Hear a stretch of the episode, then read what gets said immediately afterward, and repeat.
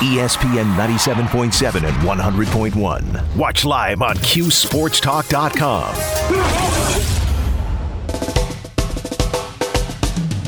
This is On the Block with Brent Axe. You know, he's playing starters minutes both games. It, it doesn't matter who starts, it matters who's playing and who's, you know. He stays around the basket. That's that's what he does, and that's where the ball is, and that's where he gets some rebounds. Benny wants to play out 15 to 18 feet, and there's no rebounds out there. And you know, Maliq is doing what we need him to do. That's Jim Boeheim last night following a first time double double from uh, somebody just kind of knows where to be on the basketball court at all times. And that's pretty much around the basket. In his case, that's Maliq Brown, of course, So at 11 points, 12 rebounds last night. Syracuse got a much needed win, a much wanted win, and Notre Dame is next. And, you know, we just want to talk all matters Syracuse basketball. We turn to this man who you can find on the digital pages of Syracuse.com in your post standard newspaper. We still print that thing and has become, as of late, uh, one of my uh, Buffalo Bills texting buddies. Ladies and gentlemen, the, the legend Mike Waters back with us here. Hello, Michael. How are you? yes, Brent. Uh, we, I have fired off a few text messages to you, but I fire off those text messages because when it comes to Bill, I, I want to know if, like, you know, I want to know what the expert is thinking. There you uh, go. Or at least, at least, like maybe like the craziest man in town. You know, is thinking. So you, know, or, you have my number and Matt Perino's number saved under the same thing. Apparently, is, is what you're saying. And I don't bother Matt during the games. and you know, listen, you know, I know, I'm, you know, know, they... I'm all fired up and, and coming at it. So. I got some group texts I can add you to if you really want to see some crazy Bills fans. Uh, and that's I don't know if I'm ready for that yet. I hate group text, but the one group text I like is my Bills group text, which uh, that gets a little nutty, especially on game day. So uh, just if you ever want to be added to text go to, I'll bring no, that's okay. I'm in enough group texts, and the funny thing is, is I don't think I contribute anything to any of them. So, um, except when they start firing off during a Syracuse basketball game, and I'm on deadline and working, it's really annoying. the worst. The worst. Totally with you there. But that's a whole different topic. Oh different Lord. Well, yes, we brought it writer up there. problems. Exactly. Exactly. Writer problem. Exactly. Uh, we brought it up there out of the chute, Mike, and I wanted to ask you about this. I have uh, been a supporter of what Jim Boeheim has said there that it doesn't matter who starts, it matters who's in when the game essentially matters or who earns those minutes, who's in there in the big spots. Let me ask you is, is that something, by and large, there's exceptions to all rules, I think, but by and large, is that something that you think is, is the better way to go as well? I do. I, I buy into it. It's fine. Listen, if this is the way that he started the year with this lineup. There really isn't a need to start like adjusting your starting lineup for just for the sake of a uh, of adjusting the starting. I mean, if Maliq Brown is going to play 33 minutes, 34 minutes against Virginia Tech, coming off a game down at Virginia where he played like 36 minutes or something like that yeah, you, listen, you, you're gonna you're gonna turn to Maliq Brown and you go, would you like to play 36 minutes and not start, or 14 minutes and start? I, I know which one he's going to take, and you know what? Or you could even ask him, hey, do you want to play 36 minutes and start, or 36 minutes and not start? He'd be like, oh, I, I don't care either way. And I talked to Maliq after the game down at Virginia on Saturday because that was the game where Benny Williams was ill and wasn't going to play at all, and they knew that, so they did have to adjust the starting lineup. And Jim Boeheim talked about didn't want to give a freshman his first career start in a game about seven miles from where he played high school ball in front of about 80 friends and family. Maybe that was a little too much. Just wanted to keep Maliq in that familiar role of watching the beginning of the game, seeing what the other team's doing, maybe sitting alongside an Adrian Autry or a, a, an Allen Griffin and let them point out, hey, listen, remember in the scouting report when we said Virginia did X, Y, and Z? Well, that's X and that's Y and that's Z. See it? Okay. Uh, and, and you let John Bol get the start. And, and Maliq appreciated that. He got it. He totally understood it. I mean, would, would would a part of him have loved to like get a, a little cheer from that cheering section if he was introduced with the starters, I'm sure. But at the end of the day, he played 36 minutes and yeah. played well. Uh, you know, so I don't see, and we've seen Jim Boeheim do this before. I've seen a lot of other coaches do this before. They adjust the minutes over the course of the season before they start fooling around with uh, um, changing their starting lineup. There's always the danger of losing the kid who loses that starting job, and he really doesn't do anything really for the kid on the bench who's getting more time anyway. Now, on to Benny Williams, coming off the sick game, so keep that in mind here, but this goes well beyond that. What we've seen earlier in the year, he's had his moments for sure, but just hasn't really done what's being asked of him or what they want him to do. We're still at that point where Jim even said it again last night. So I still think there's a role for Benny on this team, just maybe we're seeing it change before our very eyes. What do you see? I see a kid who's got a lot of ability, a lot of athletics, a lot of athleticism, uh, improved shooting, but he hardly played at all as a freshman. Now, I'm not going to say that makes him a freshman now because you're 17 games into your sophomore year, but you're still at the course in your development where you're you're just you're, it's there, but it's not going to be there on a consistent basis. You're going to be up and down. The great thing is, is now with with a Maliq Brown, if Benny's on a down game like he was last night, and maybe he still wasn't 100% healthy coming off the stomach bug, but you have a Maliq to send in there. And, and between the two of them, you're kind of thinking, okay, we're going to be fine at power forward. We're not totally reliant on one guy, especially an inexperienced guy, whether it's Benny or Maliq. Um, Benny's going to get there.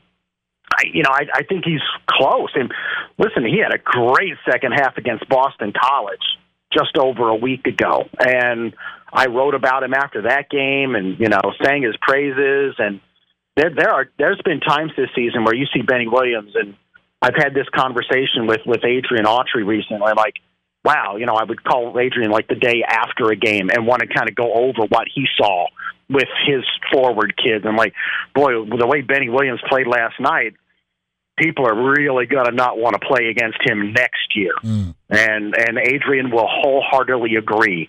Uh, you know, so I think they just see a young kid that's just in the developmental stage still and that's frustrating.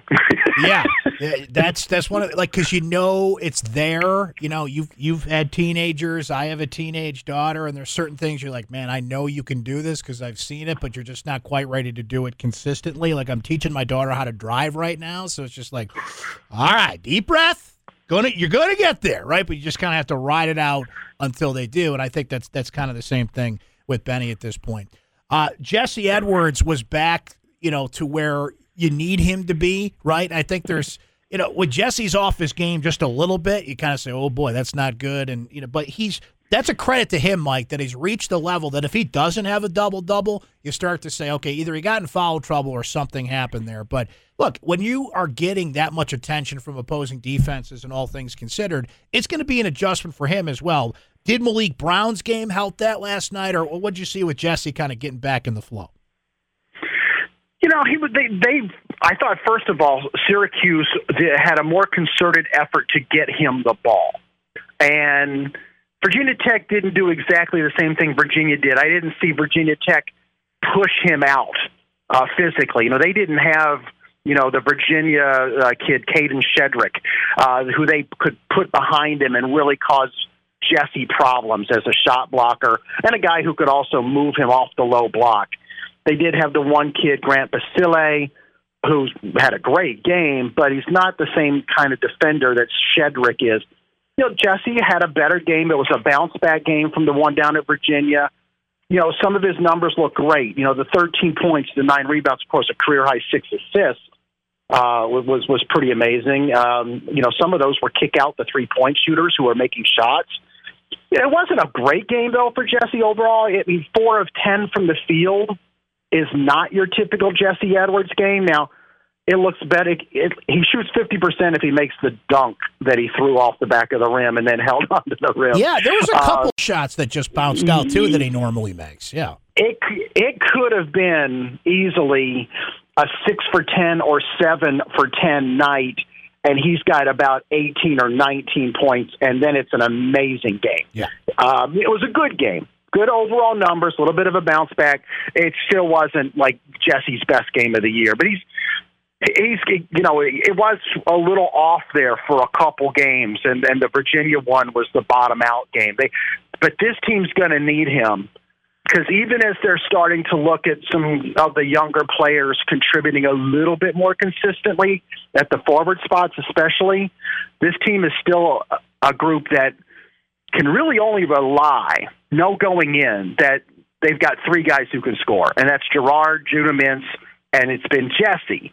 Uh, so they really need Jesse to be that third consistent guy night in and night out.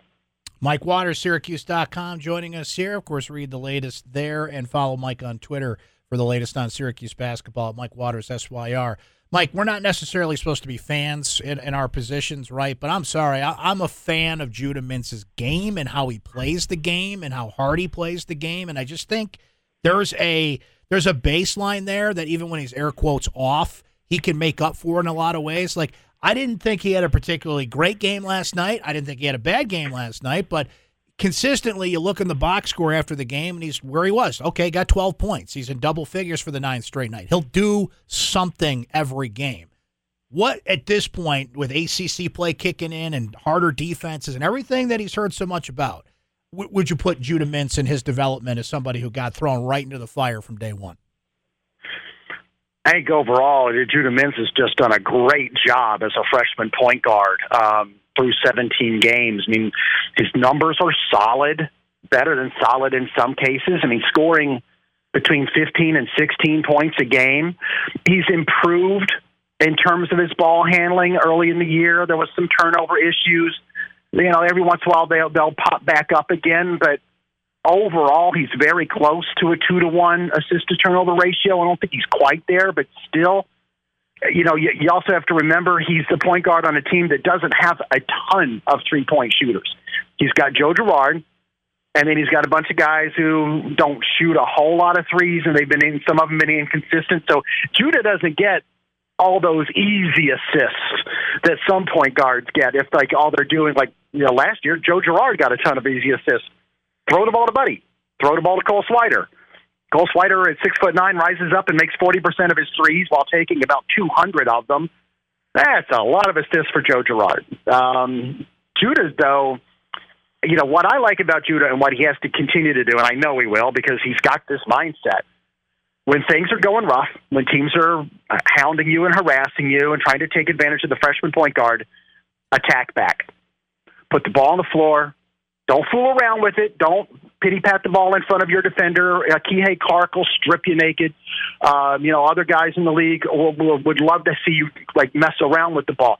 Just take the ball and attack back, drive. And with his size and athleticism, he's got. It's not exactly the Jonny Flynn burst, mm. but it is really a, a, a pretty good first step.